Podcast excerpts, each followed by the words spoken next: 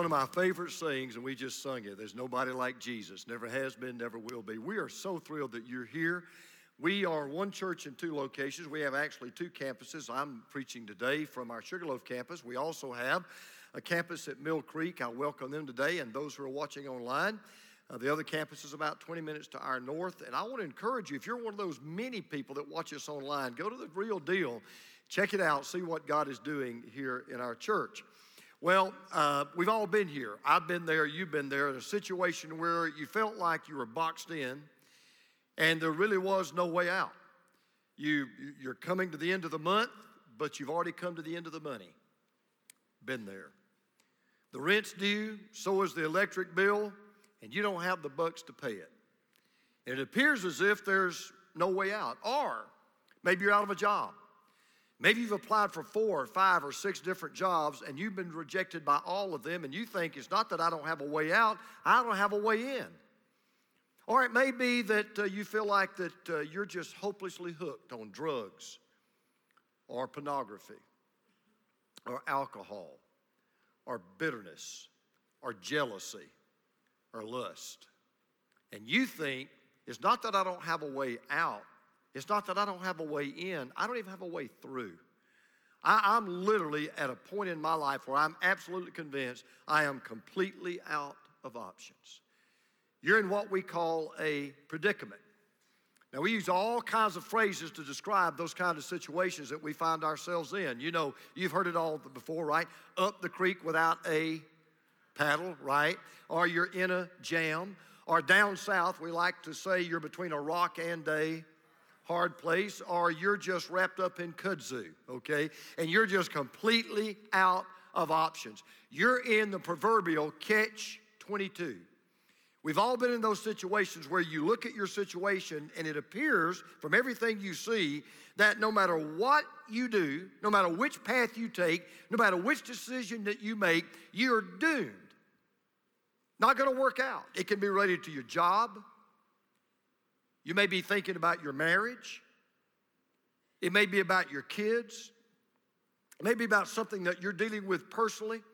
But it seems like everywhere I turn, doesn't matter whether I go north, south, east, or west, it's a dead end street. You are in a real predicament. Now, the best definition of a predicament I have read is this one A predicament occurs when an attorney who specializes in suing doctors for medical malpractice finds himself in need of major surgery. That is a big, big predicament. Well, if you're a guest of ours today and you just showed up, you've not been here ever before, or maybe you've been missing for a while, we've been in a series that we've called Out of Options. Because as you go through life, you're going to find yourself in situations, sometimes it will be your fault, sometimes it won't. Sometimes you purposely walked into it, sometimes you just fell into it. You're going to find yourself in situations in life where you, it looks like it doesn't matter which way I go, there's simply no way out. I am out of options. And what we've been saying for the last three weeks is very simple. We've been saying over and over with God, you are never out of options, ever. With God, you are never out of options. Well, today we're going to look at the greatest catch 22 that I think that anyone has ever faced in history. As a matter of fact, it is the biggest predicament that the nation of Israel ever faced. And yet, they would live to tell about it. They would go through it, they would be through it, they would live through it, and they still tell the story to this day. As a matter of fact, what I'm going to talk about this morning is still the most celebrated event in the nation of Israel and in the history of that country. As a matter of fact, it's so great Two movies have been made about what we're going to talk about today. One was made many, many, many years ago, won a lot of Academy Awards. One was made just this year. And all I've got to do is just tell you two words, and you know exactly what the story is going to be about today. It's called the Exodus. So if you brought a copy of God's Word this morning, or an iPad, or a smartphone, or whatever it is you're using today, I want you to turn to the book of Exodus. I've told you last week, I think. We were in it last week. That's the second easiest book in the Bible to find because it's the second book in the Bible. So you just go to Genesis, take one more turn to the right, and you'll be in Exodus. I want you to turn to Exodus chapter 14. And we're going to pick up the, the, the, the story this morning right out of the gate in verse 1. Then the Lord said to Moses, Tell the people of Israel to turn back and encamp in front of Pi-hahiroth, between Migdol and the sea, in front of Baal Zephon. You shall encamp facing it by the sea. Now, when you read that, that means nothing to you, right? You don't know, you don't know where Migdol is, you don't know where Pi-hahiroth is, you have no idea what Baal Zephon is. So let me just kind of set this up for you. Get, get a map in your mind. What you're reading in verses, verse, verses 1 and 2 is this Israel is caught like a rat in a trap. They have nowhere to go. Baal Zephon was a geographical cul-de-sac. It was a dead-end street. Here's what the Israelites faced. God had led them to a place now. They're, they're, they're now encamped in this place, and anywhere they looked, the option was bad. If you go to the north, there were huge Egyptian fortresses there. There were these massive stone structures, could not be successfully attacked. If you went to the south, there was nothing there but the Egyptian desert, desert, and they had no water, they had no food, they had no protection. If you went to the west, there was Pharaoh and Egypt and the army. Well, if you went to the east, there was the Red Sea. Today we call it the Gulf of Suez, but there was this Red Sea. So it didn't matter what direction Israel looked in north, south, east, or west. You're looking at either death, or you're looking at defeat, or you're looking at destruction. You say, well, you stay put. If you stay put, you die. So it certainly looks like they're out of options. There is no place to go.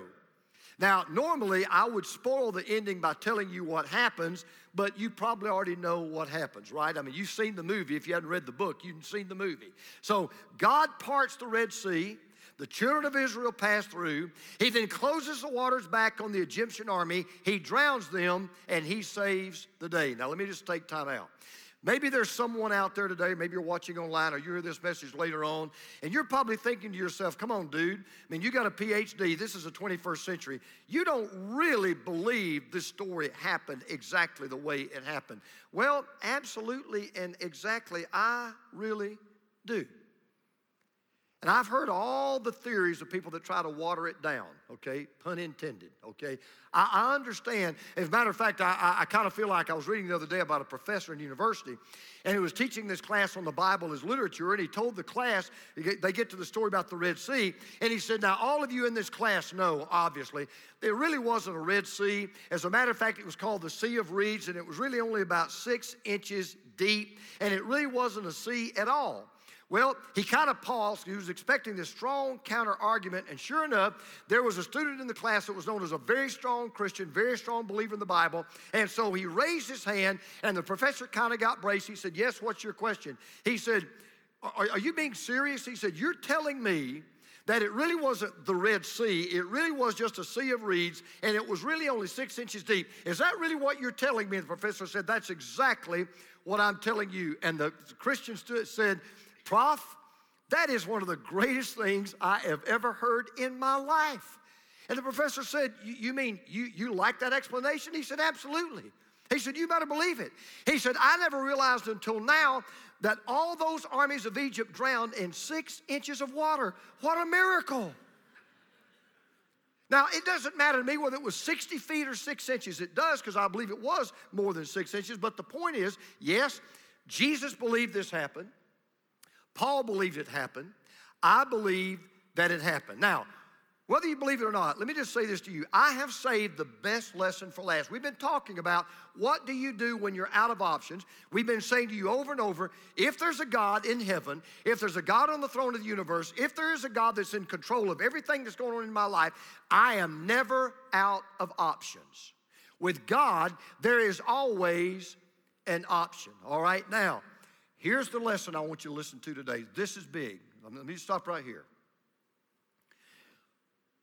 What I'm about to share with you is why a lot of marriages don't make it and people get divorced when the marriage could have worked out. What I'm about to share with you today is why some people are in jail today because they decided to take matters into their own hands. What I'm about to share with you today is the reason why a lot of friendships get destroyed and a lot of good relationships go down the tubes because people really don't live by what I'm about to share with you today, all right? And I've saved the best lesson for last. When you are out of options, and you think there's nothing else you can do, I want you to remember this. When we have done what is possible, God can do what's impossible. When we have done what is possible, God can do what is impossible. Now, let me just stop say this God never expects us to do the impossible. I'm gonna say that again because some of you don't, don't get it. Some of you get frustrated because you're trying to do what you can't do, and you shouldn't try to ever do that. God never expects us to do what is impossible. God never expects us to do what only He can do. However, He does expect us to do what we can do, and only when we do what we can do will He then do what He only can do. So, when you are in a catch 22, it looks like no matter which way you go, things are not going to work out. Here is what you need to do. It's right out of the book of Exodus. All right, three very simple lessons today. You ready? Number one, you go where God leads you to go. When you don't know what else to do, you go where God leads you to go. Now, I want you, let's go back. I want you to keep in mind about where these Israelites have been living for the last 430 years. They've been living in Egypt. And all these Israelites that God was about to deliver through Moses, all they had known for 430 years was slavery. They had long ago forgotten God. They had quit going to the, to the synagogue. They quit worshiping God centuries and centuries ago. They weren't even Israelites yet. You understand, these Israelites were Egyptian to the core. All they'd ever known was Egyptian language. All they'd ever known was Egyptian culture. All they'd ever known was Egyptian rules. All they Egyptian, all they'd ever known was Egyptian slavery. That's all they'd ever known. They were Egyptian to the core. And for 400 years, they had ignored God. Now they've got to learn to adore God. And so we've got to go back now to this point in time. They're here in this geogra- geographical cul de sac. There's no way to go north, south, east, or west. None of those directions are going to work at all. Well, how did they get in this predicament? Well, go down to verse 18. But God led the people around by the way of the wilderness toward the Red Sea. And the people of Israel went up out of the land of Egypt equipped for battle. Now, I want you to listen to that phrase again. Listen to it. God led the people toward the Red Sea. So, why were they in this geographical cul de sac? They had made a mistake. They didn't make a wrong turn. They had not failed to ask for directions. As a matter of fact, they did have GPS. It was known as God's positioning system. God had purposely led them to this dead end. Now, that, let me just stop and say this for a moment. Let's call time out. You say, wait a minute. You're telling me that God led them to a place where there was no way out. That's exactly right. It's, listen, the news is worse than that. God will lead you to where there's no place out. God will lead you to dead ends. God will lead you into cul-de-sacs. You say, wait a minute, why does God do that? Real simple. God often leads us to a dead end, so we will learn to trust Him and to follow Him out. God leads us to a dead end, so we will learn to trust Him and follow Him out. See, there's something I've had to learn in my own life that I hope some of you will learn today, particularly if you've been a, a believer for a long time. There's one school you never graduate from. There's one school you never finish. There's one school you'll never get a degree, and God says, okay, there's nothing else for you to learn. You know what that school is called? It's called the School of Faith. You never get out of the school of faith. You never quit learning to trust God because faith is not a talent that you were born with. Faith is a lesson that you learn, and God is the professor. And every day, many times, God will say, I've got a new lesson to teach you today about trusting me. I've got a new reminder today to teach you to depend on me. I've got a new way I want to show you how you got to have faith in me. And the truth of the matter is, you never learn to quit trusting in God, and you never learn all about faith that you ought to learn. Now, the bad news was God had led them to the Red Sea. That's the bad news. Here's the good news, verse 21. Then Moses stretched out his hand over the sea, and the Lord drove the sea back by a strong east wind all night and made the sea dry land, and the waters were divided. Now, if you don't hear anything else in this message, I want you to the next three sentences, then you can go back to sleep. God never leads us where He does not first go before us. God never leads us where He does not first go before us. Now, here's the deal. Here's how it works. And this is why a lot of you are unhappy. This is why a lot of you are frustrated. This is why a lot of you are literally about to foul your life up if you don't hear what I'm about to tell you. If you follow God, God goes with you. But if you don't follow God, you go by yourself. If you follow God, God goes with you. But if you don't follow God, you go by yourself. And you're going to see in just a moment, yeah, there are times that God will lead you to a place of despair. He'll lead you to a place of desperation. He'll lead you to a place where you can't sleep at night and you're walking the floor and you're thinking, What am I going to do? I've got a situation I cannot control. I've got a problem I cannot solve. I've got a question that I cannot answer. And there are going to be times that God's going to lead you to that place of despair and desperation, and you will stay there until you finally decide, I'm going to turn my place of despair and desperation into a place of dependence upon God. You know, one of the things we ought to do every day, be a good exercise every morning, we ought to sign a declaration of dependence, not a declaration of independence. We ought to sign a declaration of dependence. We ought to get up every morning and we ought to say, Lord, no matter what happens to me today, I want you to know something. I get it. I am totally dependent upon you. Not only am I going to depend on you today to lead me wherever you want me to go, but wherever you take me, I'm also going to depend on you to make a way out and help me to get out of whatever I might get into today. I'm totally dependent upon you. Now, you may be sitting there today and you may be saying, but I don't like Red Seas. I don't either. But you know what hit me like a ton of bricks when I was working on this message the other day? You cannot cross the Red Sea until you come to the Red Sea. You can't cross one until you come to one. And there are times that God leads us to these Red Sea experiences of our lives because God knows something. You will never experience the power of God. You will never experience the grace of God, the love of God, the glory of God until you allow God to put you in a place where He's the only one that can lead you out. He's the only one that can make a way out for you. He's the only one that can resolve the catch 22 that you find yourself in. That's why the greatest way to know God and to experience God, and the only way to experience God, is to make up your mind I'm going to follow God wherever He leads me. That's step one. If you want to get out of your situation, if you want to resolve your situation, number one, you've got to go wherever God leads you to go. That's why so many couples never work their marriage out. Because I've had couple after couple come into my office, and I and, and listen, I have never met a marriage God can't heal. I've never met a marriage yet that God couldn't put back together. The problem is not God can't do it. The problem is when you tell the husband, okay, this is where you need to go, and you tell the wife, this is where you need to go, and when they both say, I'm not going there, then I have to say that I can't help you. Because if you follow God, He'll go with you. You don't follow God, you'll go by yourself.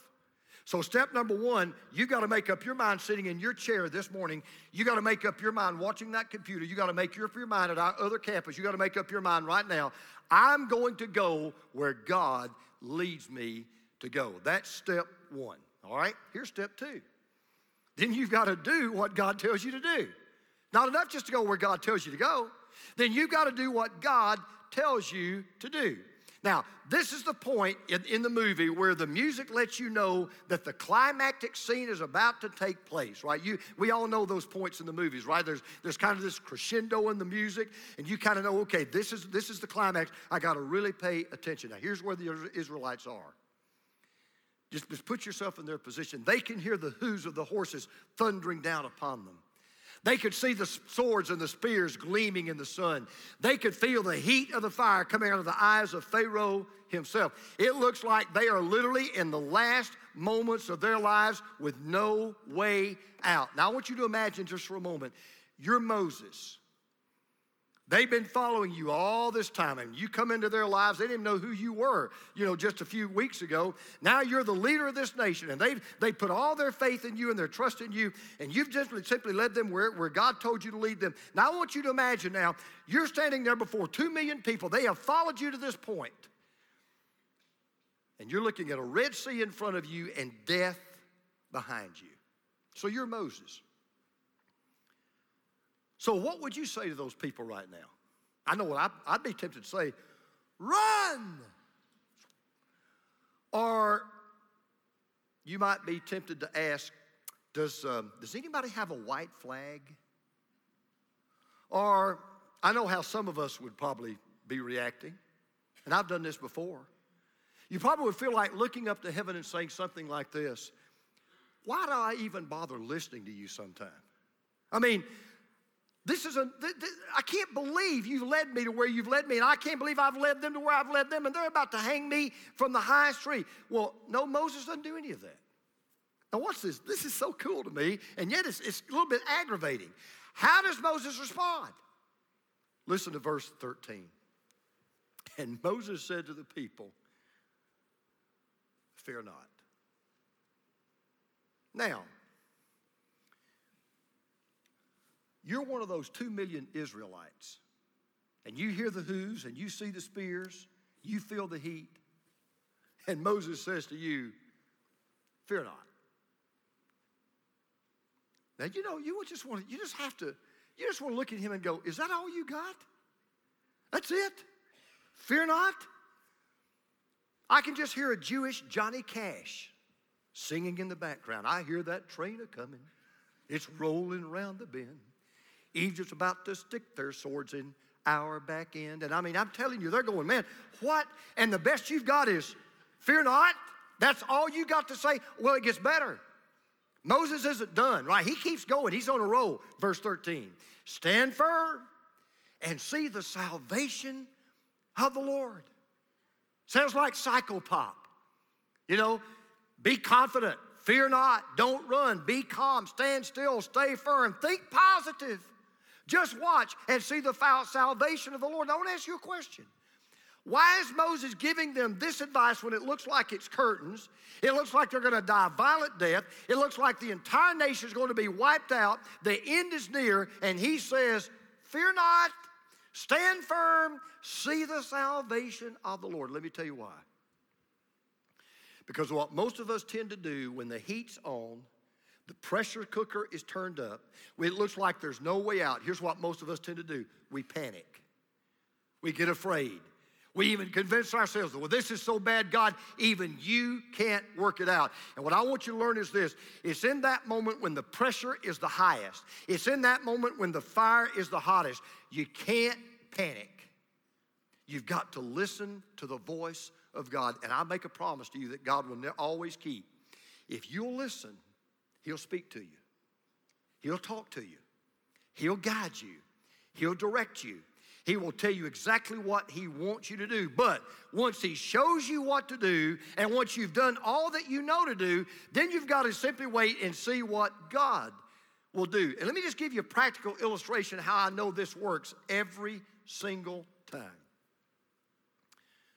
12 years ago, God led me to do something that 15 years ago I would have bet everything I had I would have never done. 14 years ago would have bet you Never would have done what God led me to do. But 12 years ago, God led me to start this church with a core of about 200 people. Now, I led these people. Here's how, here's, what, here's how I led. I led these people out of a strong, stable church with beautiful state of the art facilities to a high school cafeteria. And I also led them to this piece of property that A, we couldn't afford to buy. How could 200 people buy 70 acres and 400,000 square feet of buildings? Not only could we not buy it, if we could buy it, how are we going to retrofit it so we could have our own facility? And yet, here's all I knew in those days, 12 years ago I knew God had led me to do what I was doing. But I'm going to be honest with you. In that period of time, I was absolutely consumed 24 7. How are we going to pay for this property? How are we going to buy this property? And, and even if we could buy it, we won't have any money to renovate it, to use it. How are we going to do that? But then there came a moment, I can almost tell you exact spot where it happened. There came a moment in my life when I realized, you know what? I've just followed where God has told me to go. I've just done what God has told me to do. I've, I've, I've, I've done those things. And now I realized it's just time for me just to relax trust God, and to watch what God would do and entrust Him for the results. I can remember the moment almost, I can show you the place at my house where it happened. Two days after that moment in my life, two days, I got a phone call. You know the story from the two men that bought this property. And they called to tell me they were giving us the property, just giving it to us. Didn't ask them to do it. They just called out of the blue and said, We're going to give you the property, and the rest is history. So I want you to do something right now. I really want you to just take a moment, just look around. Just, just right now, just look around.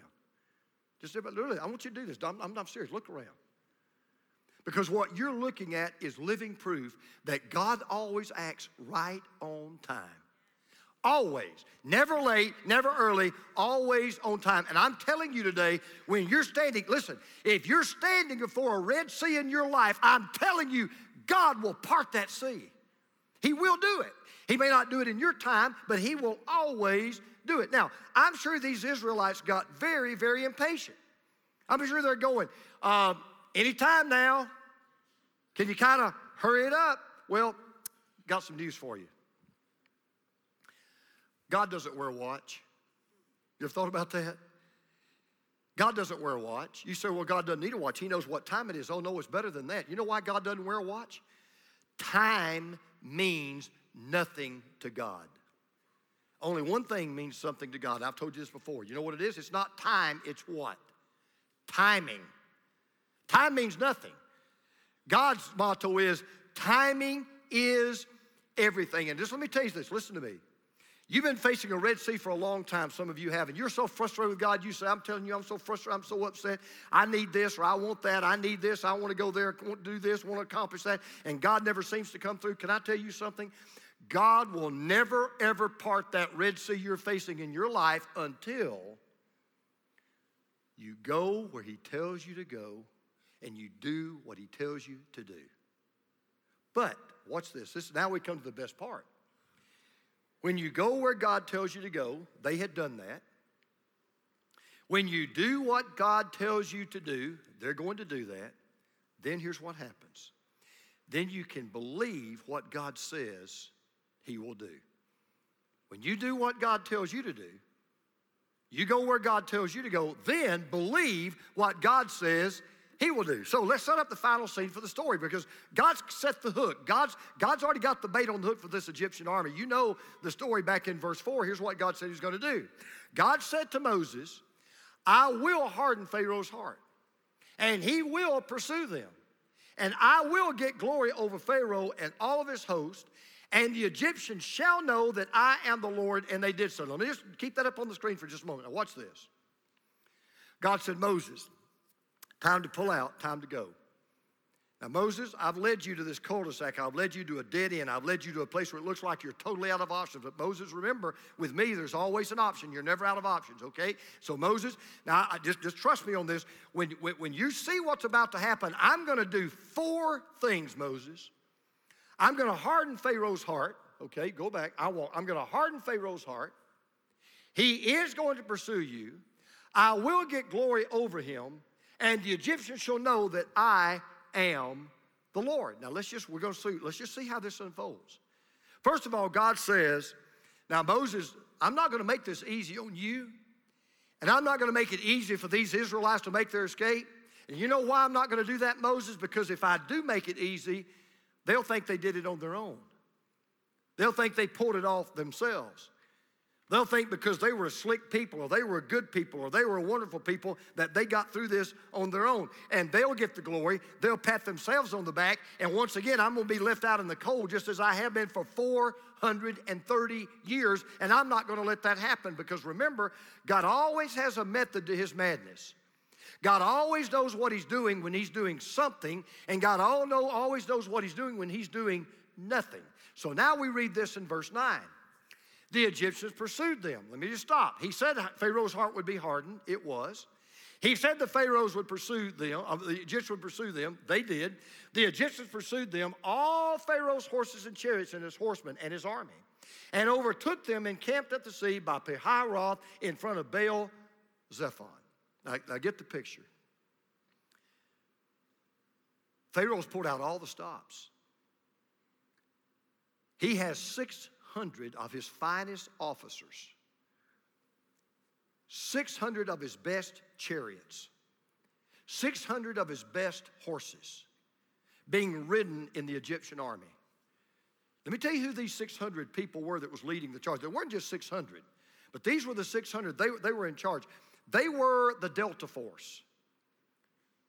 They were the Navy SEALs. They were the Army Rangers. They were the special forces. Pharaoh had his best so Israel could experience his worst. And you know what? Pharaoh has Israel right where God wants them. Because all God says to Moses now is this Moses, about face, he's facing the Red Sea. All right, Moses, ready? Okay, yeah, Lord, what do I do? Say two words forward march. Excuse me? Can I at least have a rubber duck? Forward march. Moses, just start marching. Now let me just let me just stop right here. Put yourself in this position. No nation had ever done this before, by the way, or since. This is the first time that an entire nation had ever marched out from under bondage of another nation, ever. First time without firing a shot, without wielding a spear, without drawing a sword. And by the way, do you think Moses knew what to, do you think Moses understood what was happening? Do you think Moses knew what he was doing? I mean, get this in your mind. Moses had never led an Exodus before. There was, there was, schools didn't have a degree in Exodusology.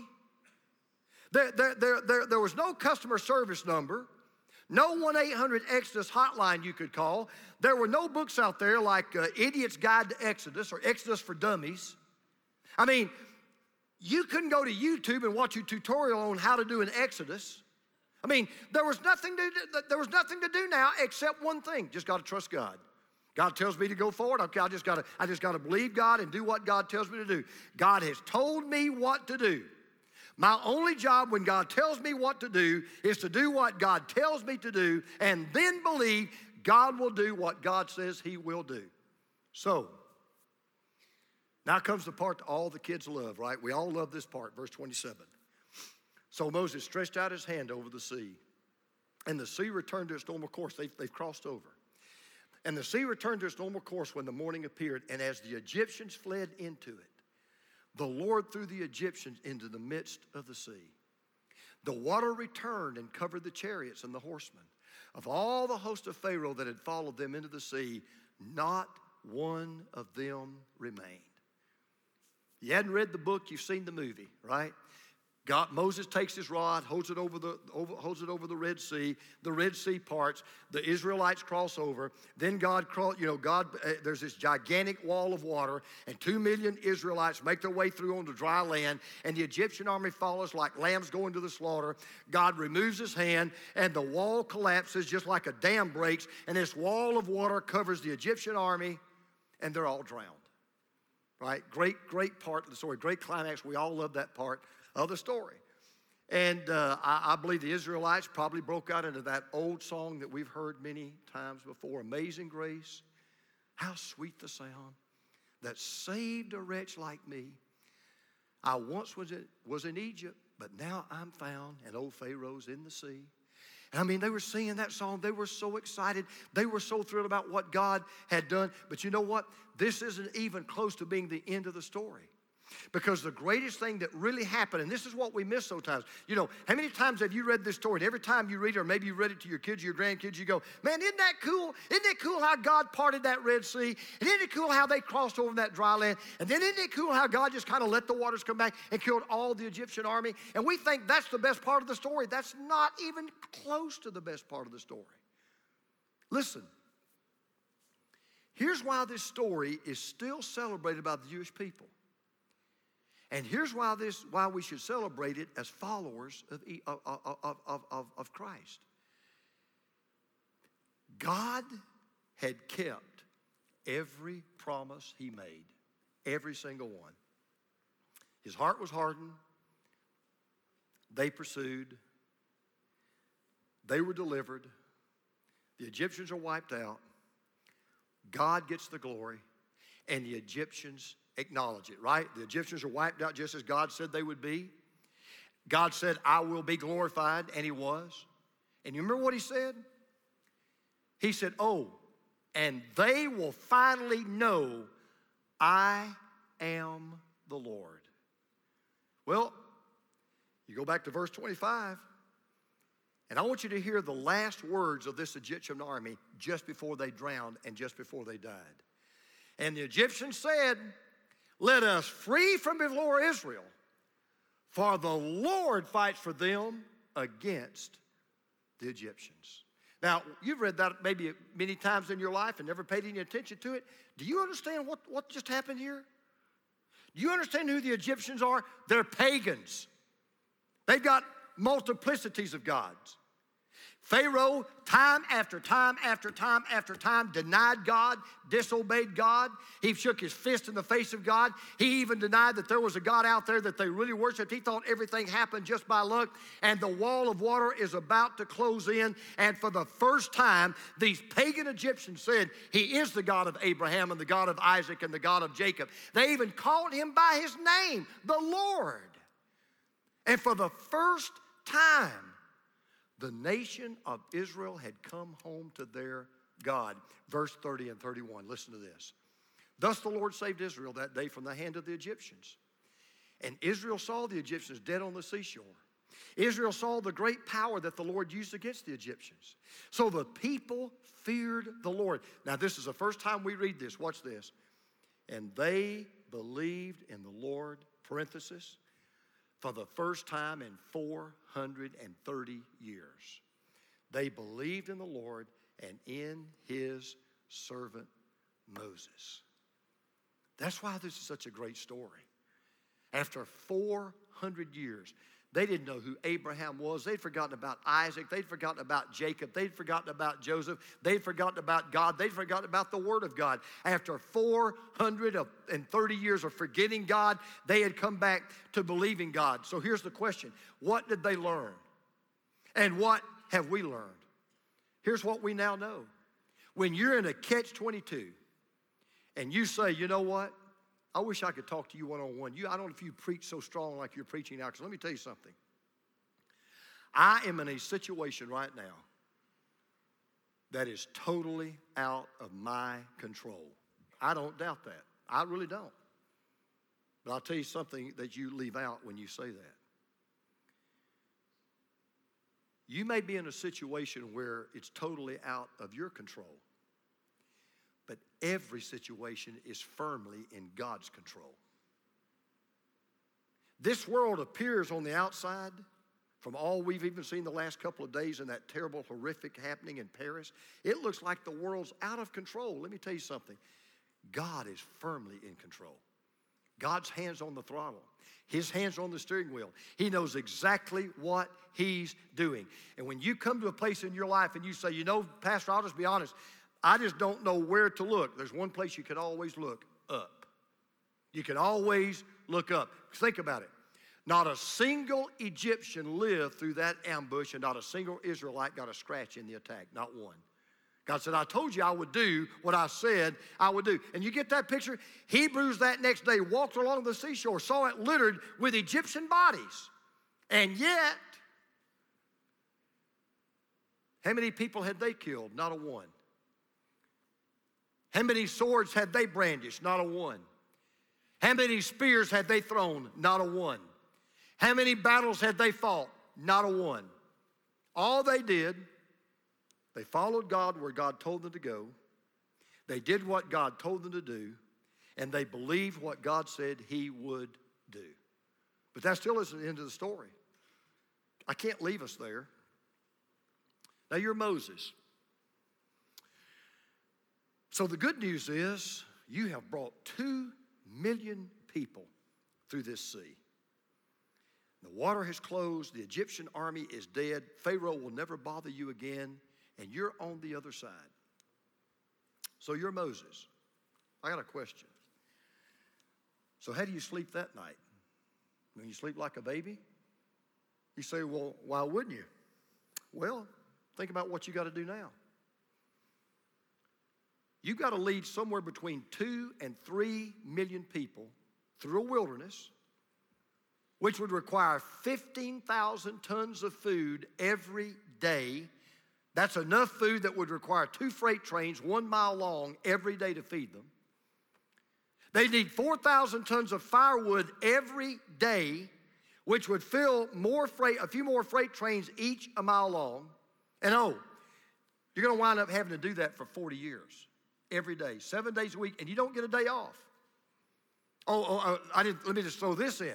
It will take 11 million gallons of water to drink and bathe every day, which would take a freight tank train with tank cars 1,800 miles long to pull that off. Well, let's go back. How about just getting them through the Red Sea that night? You understand that if they had marched double file across the Red Sea, that line would have stretched 800 miles long and would have taken 30 days and nights to get through it? Well, the Bible says they walked through it in one night. Well, if there were two million of them and they had to walk through it in one night, that means they had to walk 5,000 abreast in a three, three mile wide space in that sea. And every time they camped, they needed a campground two thirds the size of Rhode Island. Every time they camped, they needed a campground that would take in 750 square miles. I got a question. So, you're going to tell me you'd sleep good that night? Got another question. So, does the Bible say that Moses had a plan for doing this? Nope. So, does the Bible tell us that Moses had this all figured out? Nope. Does the Bible says that Moses had a consulting firm that had done this many times before and had everything already worked out? Nope. Moses had no idea what he was doing. He didn't have a clue. If you just said to Moses that night, hey, Moses, you know, we, we're leaving tomorrow and we're, we got to go to the promised land. And I just got a question, you know, where are you going to get the food, where are you going to get the firewood, and where are you going to get the water? How would you feel if Moses said, I don't know? He didn't. So, Moses, what are we going to do? Moses says, We're going to do the same thing tomorrow that got us where we are tonight. We're just going to go where God tells us to go. And we're just going to do what God tells us to do. And then we're just going to believe that God will do what He says He will do. Now, I don't know what Red Sea you're facing. I, I don't know. Maybe, maybe you are at an impasse in your marriage. Maybe you're facing a giant financial wave that's about to overwhelm you. Or maybe you need God to part a relational Red Sea between you and a relative or a friend. Here's all I can tell you. You can just choose to believe it or not. I believe it with everything in my being. What I just shared with you today is not a story of what God has done, it's a story of what God is still doing. The God of the Old Testament is not just the God of the Old Testament. The God of the New Testament is not just the God of the New Testament. The God of this book is the God of the 21st century. And what He has done, He can do, but only when you have done what you should do. Did you hear me? God, what God has done, God can do, but only when you do what you should do. Now, one last thing. One last thing, and I don't want to miss this. Because if I did, it'd be a bad sermon. I mean, you may sit there and say, ah, I've kind of enjoyed this. I hope you have. I've worked hard and I hope it blessed you. You know, if it didn't, tough luck. But if I stopped right here, I'd be the first one to tell you I, I missed it. Say, so, well, what do you mean you missed it? What's one last thing? What the Exodus is in the Old Testament the resurrection of Jesus is in the New Testament. If you think this is just a story about how a big body of water parted and God got a bunch of people through and killed an army, that's not what this story's just all about. That's part of it. Do you know what the Exodus is? It is a picture of what Jesus Christ has done for us. Because we faced a Red Sea called sin. And behind us, there was this enemy called death. But you know what Jesus did? He held a cross over that Red Sea of sin and it parted. We walked on the other side and found forgiveness. And then he came back from the grave to put death to death so he could lead us to a promised land where we will live with him forever and forever. You see, all the Bible's about Jesus. He's the hero of the story. Let me tell you something. There's only one hero in the Bible. Excuse my grammar, but you'll love my theology. There's only one hero in the Bible. It ain't Moses. It ain't Samson. It ain't David. It ain't Peter. It ain't Matthew, Mark, Luke, and John. There's only one hero in the Bible, and that's Jesus. And when you read that Exodus and you really understand it, you say, Man, I get it now, Pastor. I understand. I'm even saved today. I'm even a believer today. I'm even a part of the family of God today because I experienced my own Exodus. I came to a cross and I saw that cross part the Red Sea of my sin, and I walked through that sin, and I got forgiveness on the other side. And yet death was chasing me down, but then Jesus came back from the grave, and He put death to death, and I no longer have to fear death anymore. What an exodus that is. So just remember when you're in that dead end, you're between that rock and that hard place, that catch 22, and you think you're out of options, with God, there's not only always an option, it's better than that. With God, there's always an option that never, ever fails. Let's pray together. With his bowed, with